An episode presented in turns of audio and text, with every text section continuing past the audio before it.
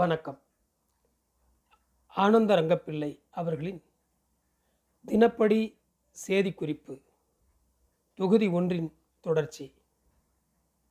ஆயிரத்தி எழுநூற்றி முப்பத்தி ஏழாம் வருஷம் ஜூன் மாதம் பதினேழாம் தேதிக்கு பிங்கள வருஷம் ஆனி மாதம் ஏழாம் தேதி திங்கட்கிழமை சாயங்காலம் இரண்டு மணிக்கு தூக்தே புர்போம் என்கிற கப்பல் வந்தது. இந்த கப்பல் கப்பித்தான் மரக்கி சாக்கி என்பவனும் முசே தீருவாயும் வந்து இறங்கினார்கள்.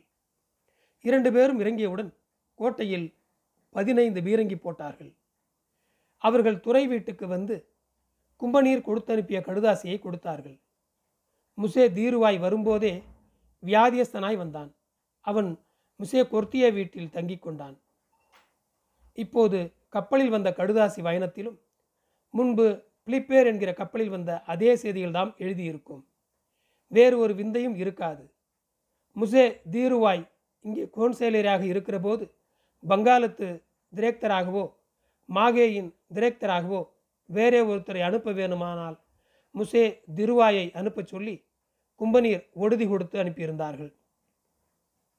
கும்பநீர் இந்த கப்பலில் புதுச்சேரிக்கு அனுப்பிய வெள்ளி மார்க்கு முப்பதாயிரம். இப்போது இருக்கிற வெள்ளி மார்க்கு சேர் ஒன்றுக்கு விலை ஏழு வராகன் அஞ்சு பணம் முதல் கொண்டு ஏழு வராகன் ஆறு பணம் மட்டுக்கும் விற்கிறார்கள். முன்பு வந்த பிலிப்பேர் என்கிற கப்பலிலும் தூக்தேபுர்வோம் என்கிற கப்பலிலும் முப்பத்தி நாலு பவழப்பெட்டிகளும் நானாவித தினுசு சகாலத்தும் பொன் கலாம் அதாவது சரிகை வெள்ளிக்கலாம் சாராயும் இன்னும் சீமையிலிருந்து அதாவது பிரான்சிலிருந்து வரக்கூடிய தினுசுகளெல்லாம் வந்தன. இந்த கப்பல் மூலமாக முசே லெனுவார் எழுதிய கடுதாசி அவருடைய ஆப்தமாயிருக்கிற பேரன்பர் அனைவருக்கும் வந்தது. குவர்னர் முசே தூய்மா அவர்களுக்கு உண்மையாகத்தானே எழுதி வந்தது. சின்னதுரை முசே துலேராமுக்கும் முசே துமேலியாருக்கும் முசே லெனுவாரின் கடுதாசி வந்தது. அவரவரின் பந்துசனங்கள் அதாவது உறவினர்கள் எழுதிய கடுதாசிகளும் வந்தன. முசே துமேலியரின் தகப்பனார் தனது மகன் துமேலியர் இல்லை என்று ரொம்பவும் நிஷ்டூரமாக எழுதியிருந்தார். முசே லெனுவார் முசே துமேலியாருக்கு எழுதிய கடுதாசி பயணம். முசே லெனுவார் சீமைக்கு அதாவது பிரான்ஸுக்கு போனபோது இந்தியாவுக்கெல்லாம் கும்பநீர் திரேக்கிருத்தனம் கொடுக்கப்பட்டார். அதற்காக அவர் யாதொரு முயற்சியும் எடுக்கவில்லையாம். கும்பநீர் எப்போதும் எழுதுகிற சட்டப்படி எழுதி போட்டார்கள். முன்னுக்கு தாமாய் தானே உத்தரவு கொடுப்போம் என்றும் தம்முடைய உத்தரவின் பேரிலேயே காரியங்கள் நடத்தினதல்ல என்பதால் முசே துலேராமையும் முசே துமேலியாரையும் பிரான்ஸுக்கு திரும்பி வருமாறு தெரிவிக்கப்பட்டிருந்தது. முசே துமேலியார் பேரிலே கும்பநீர் ரொம்பவும் பக்ஷமாய் அதாவது அன்புடன் இருக்கிறார்கள். அவர் புதுச்சேரியிலே இருப்பதானாலும் இருக்கலாம். ஆனால் புதுச்சேரியில் இருந்தால் முசே லெகுவுக்கு பிறகுதான் கையெழுத்து போட வேண்டும் என்றும் எழுதினார். இன்னும் அந்தரங்கமாய் செய்திகளை எழுதியிருந்தாலும் மேலே எழுதியிருக்கிற செய்திகளை மாத்திரம் முசே துமேலியார் என்னிடம் சொன்னார். அவர் இதை என்னிடம் சொன்னபோது வாசுதேவ பண்டிதரும் கூட இருந்தார். நானும் வாசுதேவ பண்டிதரும் முசே துமேலியாரை, என்ன அன்பரே, நீர் சீமைக்கு போகப் போகிறீரா அல்லது இங்கேயே இருக்கிறீரோ என்று கேட்டோம். என்னுடைய தாய் தகப்பன் பந்து சனங்கள் தம்பி தமையன் உடன் பிறந்தார் அனைவரும் அங்கே இருக்கச்சே நான் ஒருத்தன் இங்கே இருந்து என்ன சாம்ராஜ்யம் அனுபவிக்கப் போகிறேன். இங்கிருந்தால் கொஞ்சம் பணம் சம்பாதிக்கலாம். இந்த பணத்தை சீமையில் சம்பாதிக்க மாட்டேனா? இவ்விடத்திலிருந்து நூறு வராகன் சம்பாதிப்பதை விட அங்கே பத்து வராகன் சம்பாதித்தா போதும் என்றும் அவ்வளவு சம்பாத்தியத்துடனே பந்து சனங்களுடன் இருந்து சேர்ந்து நிச்சந்தையாய் இருக்கலாம் என்று சொல்லி அங்கிருக்கிற பழக்க வழக்கங்களையும் தங்கள் ராஜ்யத்தின் இயல்பு நடத்தை முதலியவற்றையும் சொல்லி கொண்டிருந்தார். முன்பு வெள்ளைக்காரர்களில் பெரிய மனுஷர்கள் இப்படி சொல்லி நாங்கள் கேட்டதும் உண்டு. இதெல்லாம் செவாலியார் குருவப்பிள்ளை சொல்லி கேட்டதும் உண்டு. அப்படி கேட்டிருந்ததுக்கும் முசே துமேலியார் சொன்னதும் ரொம்பவும் சரியாக இருந்தது. இதல்லாமல் முசே துமேலியார் மேலும் இப்போதைய குவர்னர் துறை இருக்கிற முசே தூய்மா பிரான்சில் மினிஸ்டராக இருக்கின்றவனின் வேலைக்காரனை பிடித்து அவனுடைய துறையிடம் சொல்லி வச்சு அவர் கும்பனியாருக்கு சொல்லி வைத்தார். அதன் பேரிலே கும்பனியர் அந்த மினிஸ்டர்களுடைய வார்த்தைக்கு தடை சொல்லக்கூடாததினாலே முசே லெனுவார் திரும்பி வருவதாக எழுதி அனுப்பிவிட்டதாலும் முசே தூய்மாவுக்கு புதுச்சேரிக்கு புதிய குவர்னராக துரைத்தனம் கொடுத்து அனுப்பினார்கள். அதற்காக இந்த உத்தியோகம் வாங்கி கொடுத்த மினிஸ்டரின் வேலைக்காரனுக்கு முசே தூய்மா பரிதானம் அதாவது அன்பு கொடுத்த வயனமாவது. துறை உத்தியோகம் வாங்கி கொடுக்கிறதுக்கு மாத்திரம் பத்தாயிரம் வராகன். அதில் இவர் எதுவரைக்கும் உத்தியோகம் பார்க்கிறாரோ அதுவரை வருஷத்துக்கு இரண்டாயிரம் டாலர் வராகன் கொடுத்து வருவது என்று உடன்படிக்கையானது என்றும், முசே தூய்மா புத்தி இல்லாமல் நடந்து கொள்வதும், ஊரிலே தனித்தனி துறைத்தனமாய் இருக்கிற செய்திகளை சனங்கள் ஆங்காங்கே பேசிக்கொள்கிறார்கள். இந்த வருஷத்தில் புரட்டாசி மாதத்திற்கு முந்தைய மாதத்தில் சீமைக்கு போகிற கப்பலிலே தாமும் முசே துலேராமும் பயணம் போவது உறுதி என்று ஊர்ச்சிதமாய் சொன்னார். ஆயிரத்தி எழுநூற்றி முப்பத்தி ஏழுக்கு பிங்கள வருஷம் ஜூன் மாதம் இருபதாம் தேதி, ஆவணி மாதம் பத்தாம் தேதி சீமையிலிருந்து பங்காளத்துக்கு போகிற ஷவலன் என்கிற கப்பல் இங்கு வந்தது. அந்த கப்பல் கப்பித்தானின் பேர் முசே ஜபரி. அந்த கப்பலில் இருபத்தையாயிரம் மார்க் மதிப்புள்ள வெள்ளி வந்தது. இந்த வெள்ளியும் ரூபாயாக போடப்பட்டு பங்காளத்துக்கு போக இருக்கிறது. ஆயிரத்தி எழுநூற்றி முப்பத்தி ஏழாம் ஆண்டு ஜூன் மாதம் இருபத்தெட்டாம் தேதி, பிங்கள வருஷம் ஆணி மாதம் பதினெட்டாம் தேதி ராத்திரி பிலிப்பேர் என்கிற கப்பல் முசே லாசர் என்கிற கப்பல் கப்பித்தானோடு மூன்று லட்சம் ரூபாயை ஏற்றிக்கொண்டு வங்காளத்துக்கு பாயெடுத்து ஓடியது. ஆயிரத்தி எழுநூற்றி முப்பத்தி ஏழாம் வருடம் ஜூலை மாதம் பன்னெண்டாம் தேதி வெள்ளிக்கிழமை, ஆடி மாதம் முதல் தேதி மத்தியானம் கோன்சேல் கூடி முசே வெரியரை பந்தருக்கு பெரியவனாக அதாவது மசூலிப்பட்டினத்துக்கு நிர்வாகியாக அனுப்புவதென்று தீர்த்தார்கள். அங்கிருக்கிற முசே கோலாருக்கு சரீரம் சுவஸ்தமில்லாதபடியினாலே இவரை அனுப்பி அவரை அழைப்பிக்க தீர்த்தார்கள். ஆடி மாதம் இரண்டாம் தேதி, சூலை மாதம் பதிமூணாம் தேதி சனிக்கிழமை முசே ஜெவாரியை கப்பல் கப்பித்தானாய் கொண்ட ஷோவலேன் என்கிற கப்பல் அஞ்சு லட்சம் ரூபாயை ஏற்றிக்கொண்டு ராத்திரி பங்காளத்துக்கு பாயெடுத்து ஓடிப்போச்சுது.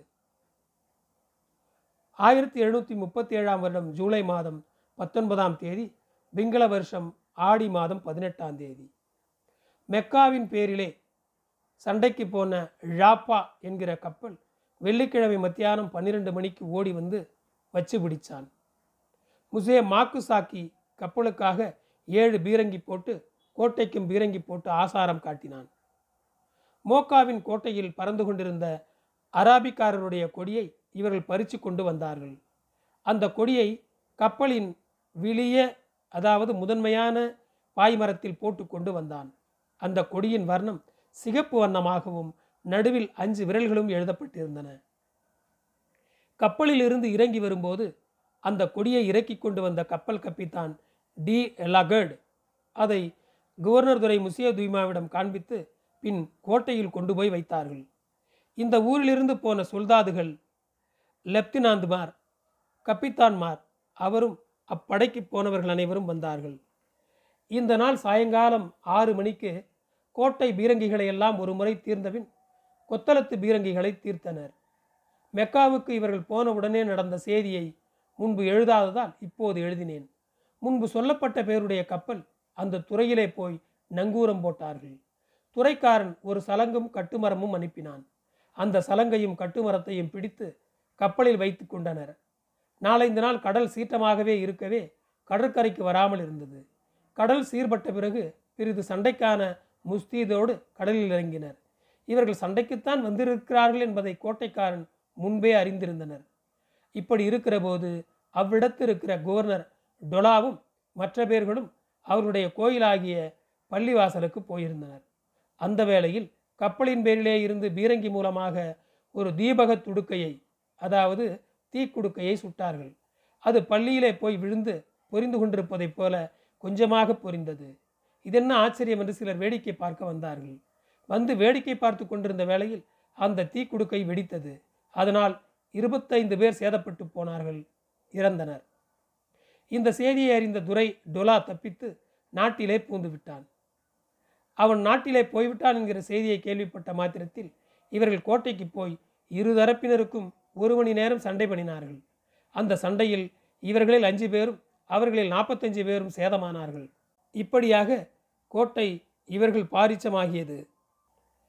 உடனே இவர்கள் அராபிய கொடியை வாங்கி கொண்டு இறக்கிவிட்டு ஒரு கார்பரல் இவர்களின் கொடியை போட்டான். இந்த கொடியை ஏற்றிய கார்பரலுக்கு ஒபீசியல் உத்தியோகம் கொடுத்தார்கள். இப்படியாக இவர்கள் சிறிது நாள் கோட்டையிலேயே அனுபவித்து கொண்டிருக்கச்சே அவ்வூருக்கு எஜமானராகிய நவாபு இவர்கள் அன்றைக்கு தானாதிபதிகளை, அதாவது தூதர்களை அனுப்பி இவர்களுக்கு கொடுக்க வேண்டிய பணத்துக்கு மூலத்தில் காலியாக உள்ளது.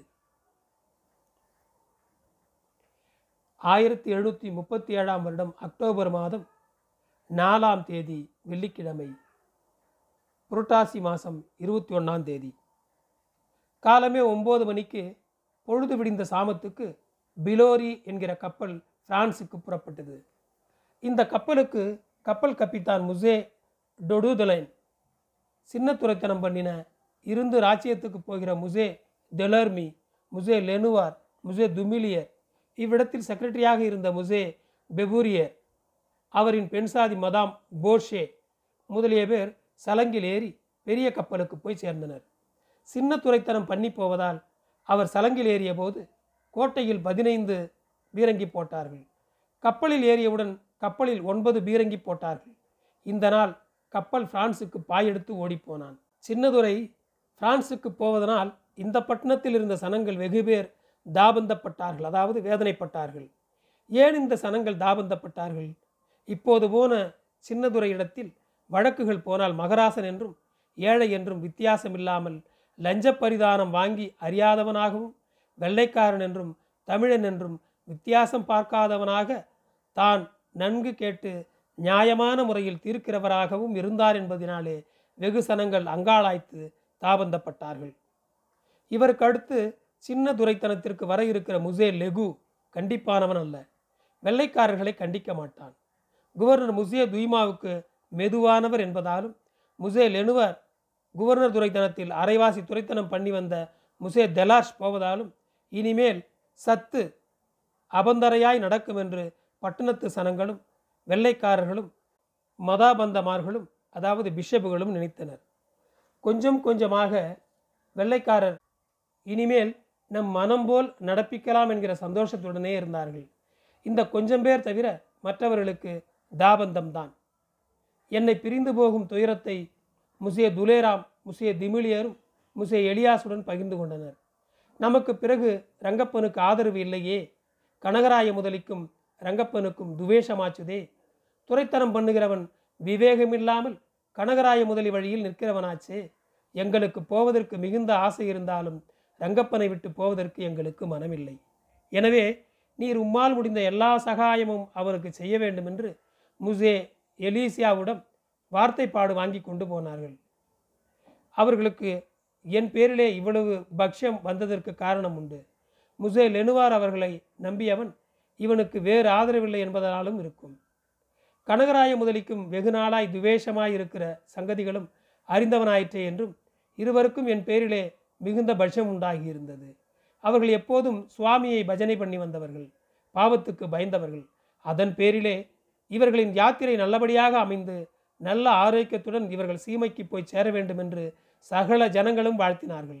சுவாமியும் அந்தப்படிக்கே அவர்களுக்கு தயவு பண்ணுவார், அதில் சந்தேகமில்லை.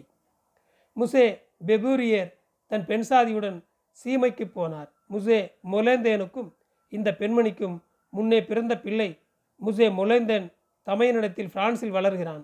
முசே மொலேந்தேன் சாகச்சே தன்னுடைய பயணத்துக்கும் தன் காரியங்களுக்கும் முசே பெபூரியாரை பெருக்குதோர் பண்ணினார். முசே பெபூரியர் முசே மொலேந்தேனின் பெண்சாதியை கல்யாணம் பண்ணி கொண்டவர்.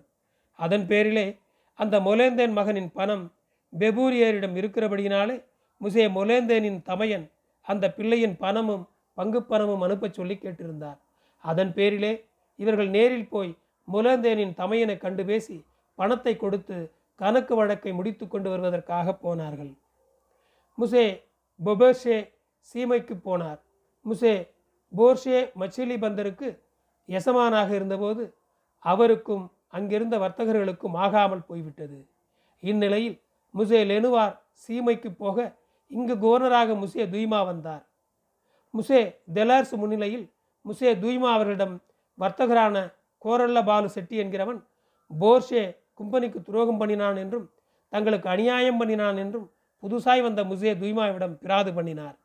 அதன் பேரிலே பந்தருக்கு முசே கோலாரை எசமானாக அனுப்பி முசே போர்ஷேவை திரும்ப அழைத்து கோன்சேலில் நிறுத்தி அவன் பேரிலே நேரம் குற்றம் சுமத்தப்பட்டது.